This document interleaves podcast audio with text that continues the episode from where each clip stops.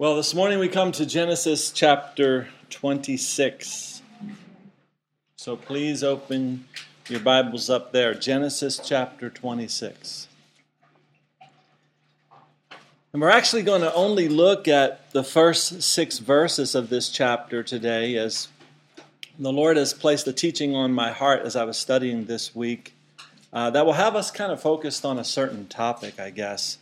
Um, However, as we always do, we will spend some time looking at other scriptures in the Bible today as well. And I usually never give a title to my teachings in advance, but this morning I'm, I'm going to. The title for this teaching is Are You Losing Your Mind? And you'll see as we get to the end of this teaching what that question means. Are you losing your mind? So, jumping on into verse 1. There was a famine in the land, besides the first famine that was in the days of Abraham. And Isaac went to Abimelech, king of the Philistines, in Gerar. Then the Lord appeared to him and said, Do not go down to Egypt. Live in the land of which I shall tell you. Dwell in this land, and I will be with you and bless you. For to you and your descendants I give all these lands, and I will perform the oath which I swore to Abraham your father. And I will make your descendants multiply as the stars of heavens, and I will give to your descendants all these lands. And in your seed all the nations of the earth shall be blessed, because Abraham obeyed my voice and kept my charge, my commandments, my statutes, and my laws. So Isaac dwelt in Gerar.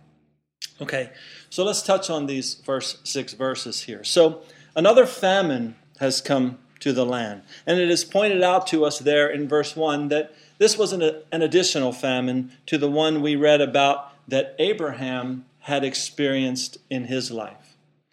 We read about that famine back when we studied Genesis chapter 12. And you know, as I touch on this subject of a famine, it brings to my mind a, a, certain topic, a certain fact of this life. And that is the fact that Times are not always good for us here on this earth. And I think if we're all, all honest, we'd, we'd all attest to that. Not everything comes up roses in this life, does it? And you know, from a scriptural standpoint, God in His Word never said it would always be good for us here on this earth. Sin ruined everything a long, long time ago, back in the very beginning. And you've heard me quote many times before from the Gospel of John, chapter 16 and verse 33, where Jesus himself told his disciples, In the world you will have tribulation. So again, this is a fact of this temporary life, right? This temporary life, as we now know it, has both its ups and its downs, right? It's good times and it's bad, right? But there will be good times for sure, and we thank God for that. But again, there are bad times. Now, understand that as I say this, that this type of thing is not really taught all that much in mainstream Christianity today. The kind of thing I'm talking about, that we're going to go through hard times, that there's going to be bad times, there's going to be trials and troubles in this life.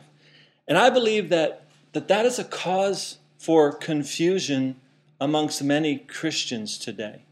You see, if it's taught that everything is always going to be good in this world, and everything always should be good for you, then many people think that something is wrong with them when things go bad, that, that God has somehow abandoned them or they're doing something wrong. Now, Scripture tells us that if you love the Lord, that all things work together for good. But that also means that bad things, when bad things happen, right, good can come out of that because God works those things together for good. Doesn't mean everything's always going to be good.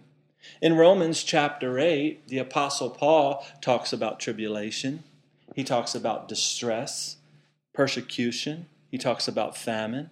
And all these things are things that can happen in this fallen world where we now live. But Paul also goes on to say, but nothing separates us from the love of Christ. So, no matter how we try to slice and dice it, no matter how much we want to try and sugarcoat this life or, or make positive confessions about everything, everything, dark times do come in this life. There are cloudy days for all of us, and the rain falls on each one of us from time to time. But here's the good news even though all of that is a fact of this life, we don't have to go through this life like uh, Eeyore from Winnie the Pooh, right? Right? You, you know, always trodden down, always negative. And even when we are in the midst of dark times and things seem to be falling apart all around us, we have a refuge. We have a reason to be cheerful. Now, I've quoted to you already this morning from John chapter 16, but let's go ahead and turn there. Mark this page in your Bible and turn to the Gospel of John chapter 16. It's in the New Testament. You'll find Matthew, Mark, Luke, then John. The Gospel of John chapter 16.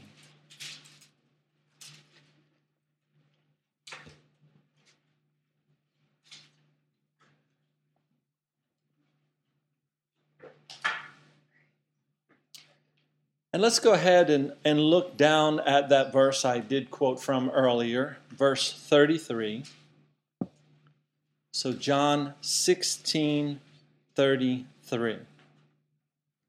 Jesus says here, These things I have spoken to you, that in me you may have peace. In the world you will have tribulation, but be of good cheer, I have overcome the world. So Jesus was here again speaking to his disciples. And after the crucifixion of Jesus and after his burial and resurrection, these disciples would indeed go on to experience tribulation in their lives. And quite frankly, none of us here this, this morning have experienced the kind of tribulation that the original disciples of Jesus experienced. As a matter of fact, we haven't even experienced the kind of tribulation that the early church, the early followers of Christ, went through. None of us yet have become martyrs for our faith in Jesus Christ. And as, and as of yet, no one has come and told us that we can't, buy, we can't gather for Bible studies anymore. No one's busting down this door to raid the house for what we're doing right now, right? But again, in this life, we do experience times of pain and suffering, be it physical, be it mental, be it emotional. And in a way, this can kind of feel like a famine in our lives, like we're going through something real bad, right? But the answer for us today is still the same as it was for the disciples of Jesus here and for the early church. Looking again at verse 33 there, we see where Jesus also says there, In me you may have peace. So, what we see in verse 33 is a contrast here between tribulation and peace. We will have bad times in this life, but we find peace in Christ Jesus. So, now what I want to do is just expound a little bit on this topic of peace. I want you to turn now to the book of Romans, chapter 8. So, a little to the right, still in the New Testament of the Gospel of John Matthew, Mark, Luke, John. Then you'll find Acts, the book of Acts, and then Romans. So, right after the book of Acts, you hit 1 Corinthians, you went too far.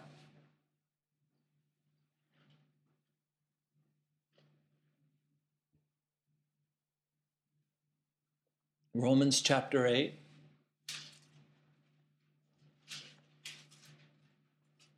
And let's start reading down in verse 5. So, Romans 8 5.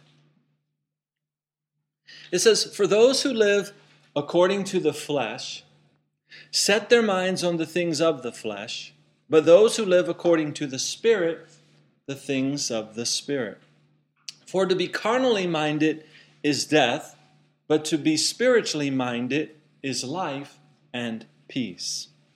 Okay, so there we see one way in which we can experience peace. We can have peace in this life. Very simply, it is by being spiritually minded people.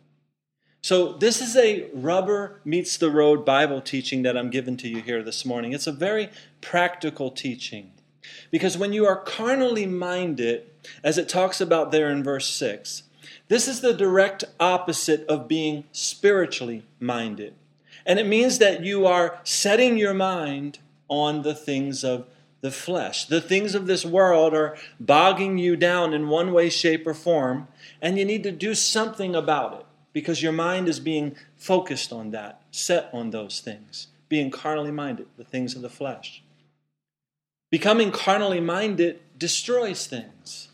It destroys marriages, it ruins careers, it causes for bad relationships with others. And most importantly, though, it keeps us from the peace of God, from knowing that peace within our heart. But to the contrary, setting your mind on spiritual things will bring you life and peace, as it says there in verse 6. Remember, as I showed you earlier, Jesus said, In me you have peace. And then here in Romans 8, we are told that the way to have this peace is to be spiritually minded, right? So if you put it all together and you come up with a solution here, and that is, is that you have to keep your eyes fixed upon Jesus and this will bring you a life of peace. The old song says, Turn your eyes upon Jesus, look full in his wonderful face, and the things of this world will grow strangely dim in the light of his glory and grace. So things of the world grow strangely dim to us when we're focused on Jesus right? To, to turn our eyes upon Jesus means to look at the way that he lived as it's written in the Bible, in, in his word. And to look from in his word and see how he told us to live as well. Right? The prophet Isaiah said of the Lord God in the book of Isaiah, chapter 26, he said, You will keep him in perfect peace, whose mind is stayed on you because he trusts in you. That's what God's word says, Isaiah chapter 26. You will keep him in perfect peace, whose mind is stayed on you because he trusts in you. Okay? So, yes, there is times of famine in this life. There are hard times. Abraham, who, how, as we've studied through Genesis thus far, he was a man of great faith, but he experienced famine.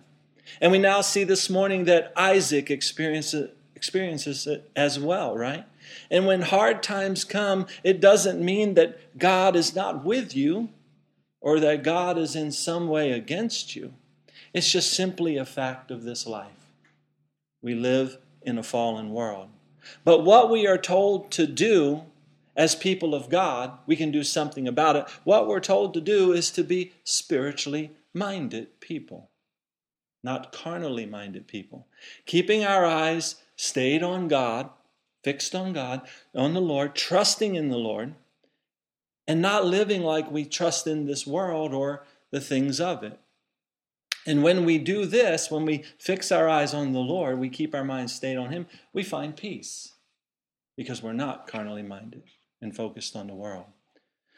So, then, what are some practical ways that we can be spiritually minded and live a life of peace?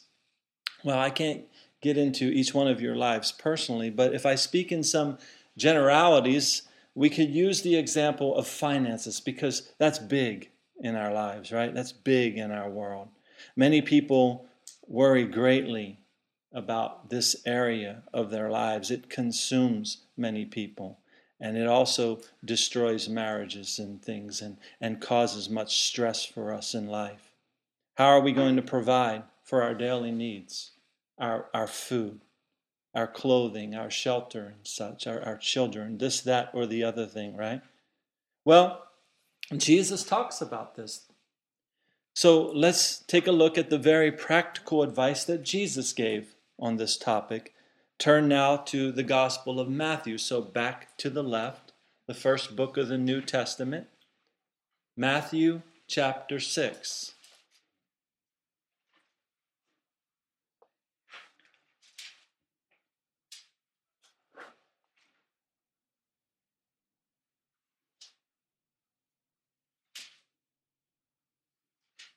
Matthew chapter 6, and, and let's look down at verse uh, 25. We'll start reading down in verse 25.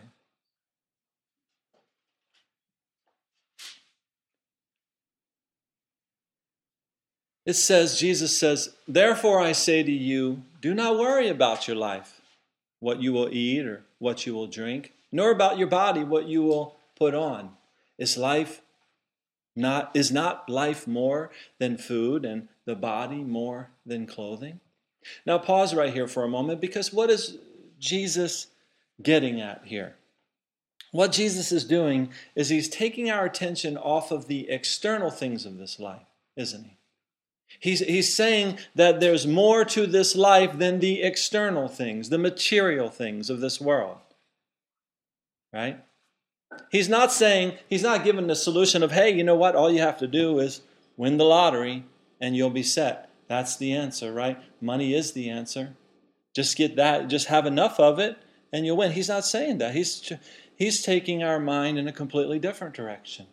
That's a worldly mindset, right? And people today, even those that profess Christianity, still put so much focus on the etern- uh, external things, don't they, rather than the eternal things.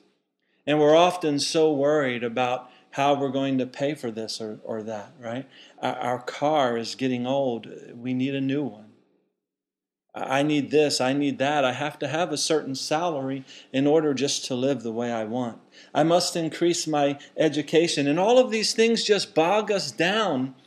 And, and there are far more examples than what I'm able to think of right now. But it's the things of this world that just bring stress upon us and weigh us down. But this is not where Jesus wants us to be focused. And he gives us here a very practical example in verse 26 of how we should be looking at this life. He says, Look at the birds of the air, for they neither sow, nor reap, nor gather into barns. Okay, so Jesus is describing some birds here, a creation of God, right? And they're not living with blood, sweat, and tears trying to make a living and provide for their retirement, are they? They're not building their 401ks, working ridiculous hours, striving for more and more. Right? That, that's not what Jesus is painting a picture of here. Now, I'm going to tell you something that you might think is crazy, but I took the time to, to do this, actually do this one day. And I drove up to Fountain Hills. This was some years back. And I went and I sat on a hill looking at the fountain down there. And I and I said, Lord, I want to consider the birds of the air, like you said. And I looked, I was looking at the birds. And I'm not kidding you, a bird came and landed about 20 feet away from me, and he pecked his beak into the ground, and he pulled up a worm. And I saw that God provided for them. And God showed me, consider the birds of the air. You know, and uh, you think sometimes when Jesus says things, we just blow by it, but he wants us to do it sometimes. You know, Take, take note of creation. Take note of what God has done and how God provides for all of us and what He's given us, right? And Jesus continues here in verse 26 and says, Yet your heavenly Father feeds them. Are you not of more value than they? And what is the obvious answer to the question that Jesus asked there? The obvious answer is yes, we do mean more to God than the birds do or any other animal for that matter. And God will take care of us if we just trust in Him and we keep ourselves spiritually minded rather than carnally minded, focused on the things of this world, right? Not, we, we don't want to be focused on and consumed by the things of this temporary life, but rather we need to be focused on the Lord and the peace that He has for us in Him. Jesus goes on in verse 27 to tell us that worrying is futile. He says, Which of you by worrying can add one cubit to his stature? So why do you worry about clothing? Consider the lilies of the field, how they grow. They neither toil nor spin. And yet I say to you that even Solomon in all of his glory was not arrayed like one of these. Now, if God so clothed the grass of the field, which today is and tomorrow is thrown into the oven, will he not much more clothe you, O you of little faith? Okay, now let's think about what Jesus said there. He brings up Solomon, right? Now, what do we know about Solomon? Well, Solomon was an extremely wealthy man to say the least. He didn't keep himself from any earthly goods or any earthly pleasures in his life. Right? If his flesh wanted it, he went after it. And you can go back and read about Solomon in the Old Testament. But Jesus says that Solomon, even though he had everything that this world could offer, he still fell short of a simple uh, little God created lily. God is able to make one flower so beautiful that there are no riches on the face of this earth that could ever compare to it. Right? And even though He is our God, and even though we know how all powerful He is, we still waste so much time in this life worrying about the things of this world and fretting over them. But is not our God big enough to take care of us? That's what Jesus is pointing out. Yes, indeed he is. And Jesus further goes on in verse 31 Therefore, do not worry, saying, What shall we eat, or what shall we drink, or what shall we wear? For after all these things the Gentiles seek. In other words, those that haven't even come to God, that haven't even come to Christ. In other words, the, the, the, rest of the world around you thinks the same way, right? For your heavenly Father, he goes on, for your heavenly Father knows that you need all these things, but seek first the kingdom of God and his righteousness. And all these things shall be added to you. Therefore, do not worry about tomorrow, for tomorrow will worry about its own things. Sufficient for the day is its own trouble. So, staying on the topic of peace here, if we let the material things of this life consume us, then we are indeed being carnally minded. And remember, we read that being carnally minded leads to death, right? It's a spiritual de- death in a sense, right? Um, and you may also die physically earlier, earlier because you're so stressed out by the things of this life. But to trust in God first, as Jesus says, to make this a priority, to seek first the kingdom of God, to do this above all else, to care more about what God wants for you than what you want from this life. This is being spiritually minded. And that is what will bring you peace in this life. That's how we get peace. We serve a living God. He's alive and He cares for us and He will provide for our needs, not our greeds, but our needs. And if we understand 1 Timothy chapter 6 where it says that godliness with contentment is great gain, then we will not be so consumed by the things of this world. And then with that contentment, uh, we also will find peace. Right? And I don't want to fly too quickly past that scripture I just quoted, 1 Timothy 6 6. It says, Godliness with contentment is great gain. So we seek after godliness and we have contentment.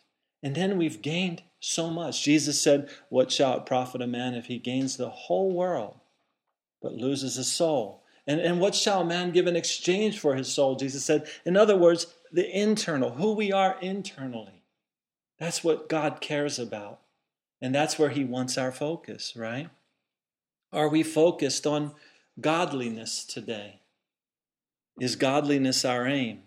You know, if so, then we will find great gain and we will find life and peace. But all too often, we fall into that trap. All of us do. We fall into that trap of being carnally minded and setting our minds on the things of this temporary life. So, what other practical things can we do to ensure that we live this life spiritually minded? Well, for one, we should make a habit in our lives to pause and pray at least once a day. Actually, I would encourage you to be a person that prays without ceasing. And this is possible. You just constantly be talking to the Lord within yourself. You make a habit of this, right? There is not a better example of your mind being on God than being somebody constantly in communication with God who takes prayer seriously, right? And another thing that we can do to make a habit in our lives out of is reading God's Word. This is also a great way to keep your minds on the things of God and off of this world. Because in the Word, we see Jesus and we see the way that He lived. And we, we can see and read about the way the things He wants for us, like we just did in Matthew. Right? How He wants our minds focused, not worrying about things, right? We learn all of this in the Bible. And Jesus desires for us to abide in Him by abiding in His Word. But if we take that one step even further than just reading the Word and, and things like that, even of greater importance is the fact that we must heed God's Word. In other words, live it, right? Actually live it out.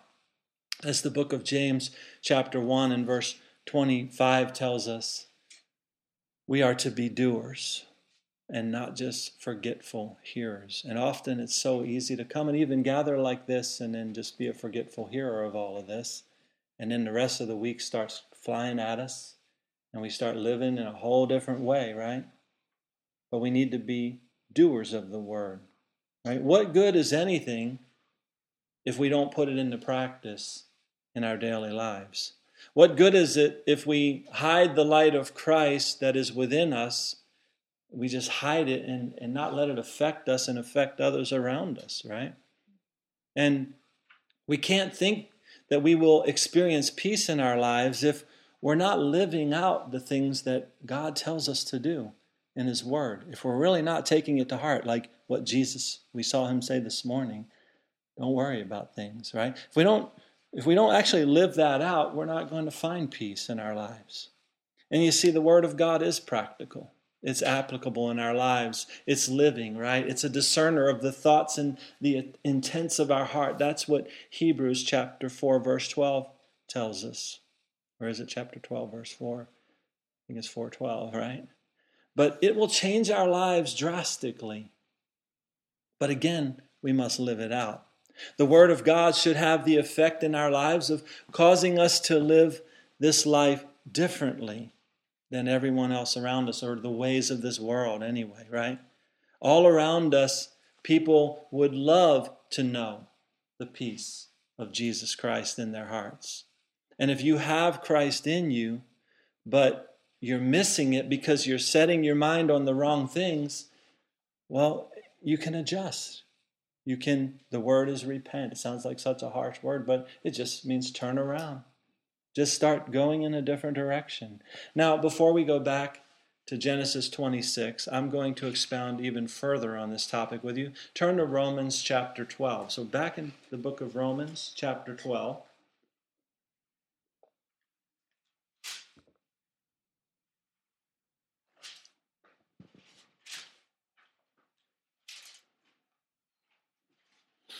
And here I'm going to show you another very practical way to have peace in your life.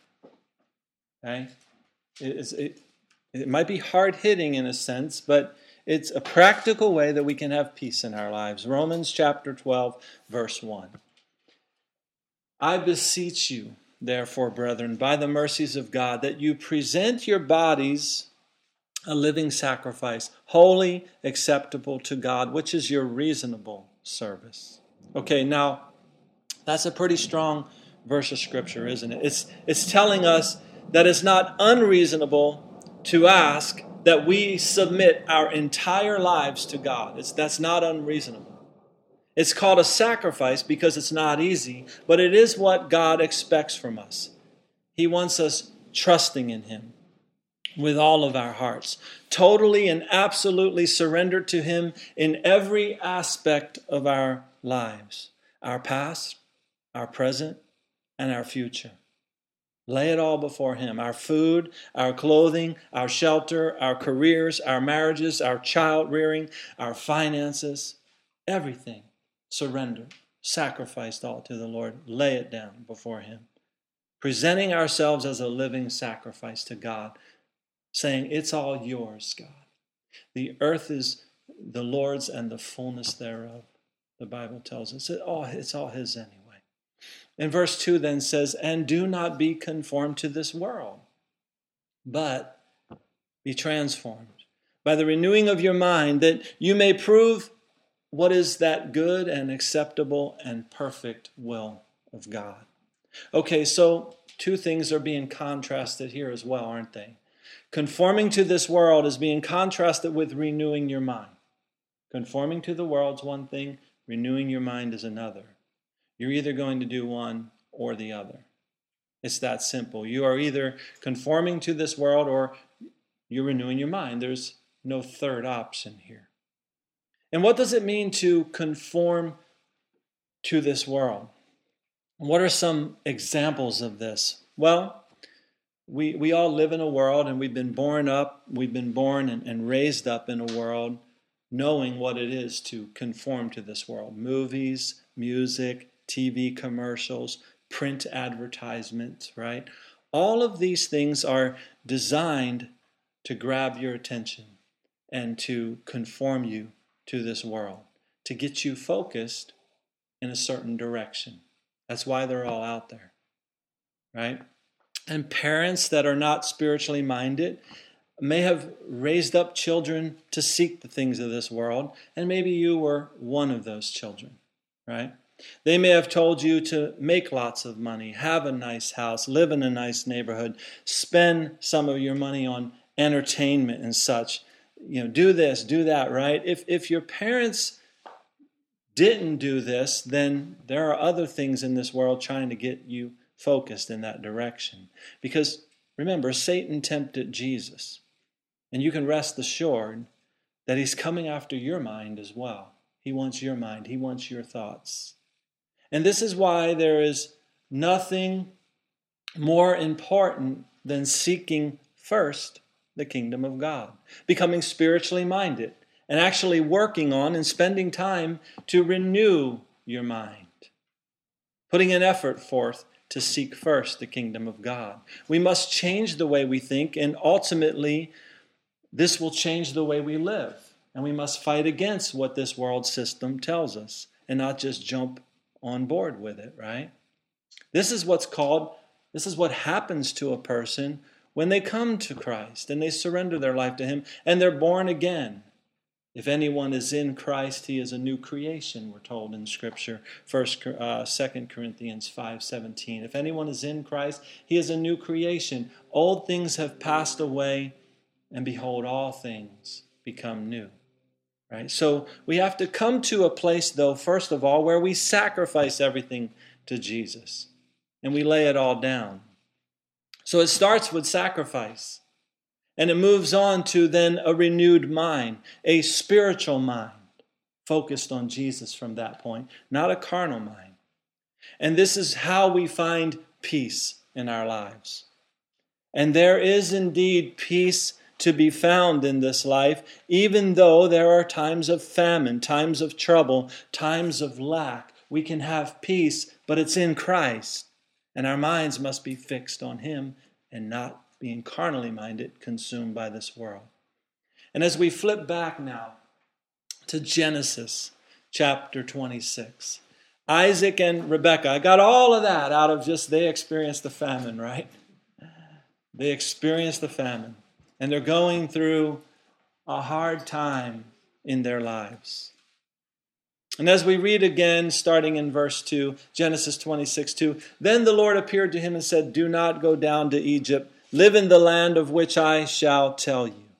So the temptation you see for Isaac would have been the same as it was for his father Abraham, just to do what Abraham did, and that was to go down to Egypt because there was plenty there. If you remember, we studied that that's what Abraham did during the famine. He went down to Egypt. And you know, Egypt in the Old Testament often represents a type of this world right? When you think of Egypt and the children of Israel coming out of Egypt, right? Being redeemed out of Egypt. It represents for us today this world, and we come out of this world and we come to Christ, okay? The ways people live in this world without God is exemplified in the Old Testament as you look at Egypt. And often it's easy for people when things get bad to go back to the world, to go after the world, to go down to Egypt, in a sense, right? Using another financial example, people think they need one thing or another thing, and they don't have the money for it, but they want it bad, so what do they do? They go into debt. And then Proverbs 22 7 says that the borrower, the borrower is a servant to the lender. They make themselves slaves to debt, right? Because they want the world, they want something, so they go after it. Rather than just trust in God, who we see provides for the birds, and He cares more about us, He'll provide for us, right?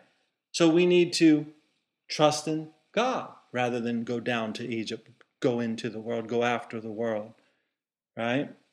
But oftentimes, rather than knowing that He will provide for us the things that we need, we instead become a slave to the world. The, serve, the borrower becomes a slave to, the, to a lender.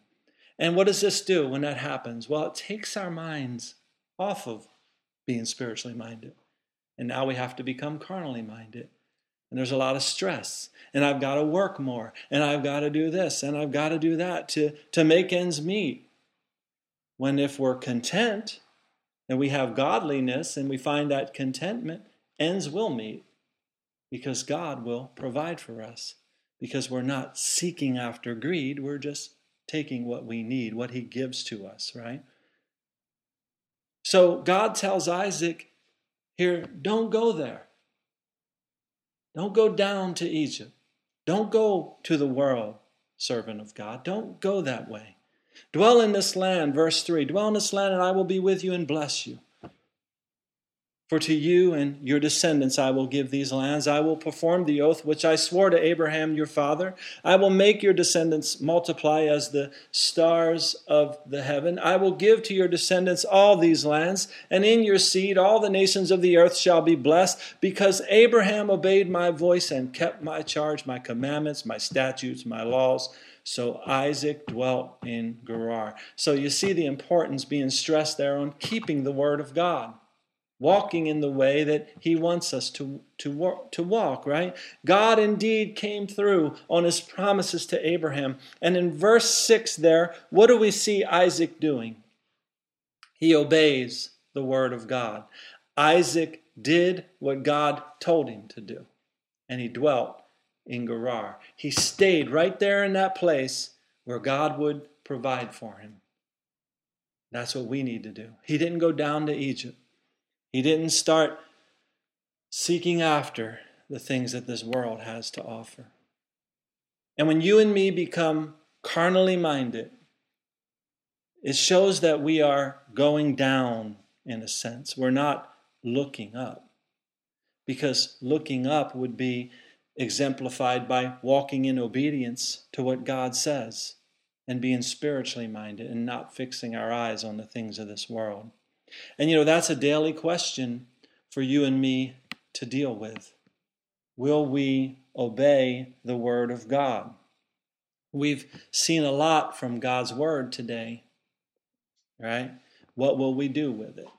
Will we be forgetful hearers of it or will we be doers? Most Christians just become Sunday after Sunday forgetful hearers, and the rubber never really meets the road for them and they don't go out and live it. But our God is willing to provide for those that trust in Him. We see that He was faithful to Abraham, He was faithful to Isaac. We see that Jesus says in Matthew that He will provide for us like He provides for the birds of the air and the grass and the lilies of the field and all of that. He cares more about us. He will provide for us, He will do it, right? But we must surrender to Him. We must sacrifice to Him, and we must seek first the kingdom of God. Again, that's what these are the things that God expects from us. But we must put an effort forth to be renewed in the spirit of our minds. We must make an effort to be spiritually minded people because there is a battle for our minds. So, are we losing our minds? That was the title that I gave in the beginning. Are you losing your mind? Not are you going crazy, but are you losing your mind to the things of this world? You're losing your mind to, you're surrendering it somewhere else rather than fixing your eyes on Jesus and being renewed in the spirit of your mind, being focused on God. And in Jesus Christ, we will find peace. Peace in this life because Jesus Christ is the Prince of Peace. And in order to truly know this Prince of Peace, we must first come to him and we must surrender to Him on a daily basis. Surrender all to Him. Present our bodies as living sacrifice, not conforming to this world, but being transformed by the renewing of our minds. There's a battle for your mind. Don't lose your mind to that battle. Let's pray. Heavenly Father, again, we thank you for your holy word, Lord. We approach your word with reverence and with awe, Lord. We understand, Lord, as I've quoted from your word, it is a living word. It's alive. It does a work within us that, that nothing else can, Lord. But Lord, the minute we get up from here, the minute we go off into the rest of this week, the world starts coming at us. And our mind starts going in every direction. But we must fight the spiritual battle to fix our minds on you and, and to come to that place where we do turn our eyes off of the things of this world and we turn our eyes upon you, Jesus. And then the things of this world will grow strangely dim because you offer us peace. You offer us contentment, but we must trust in you.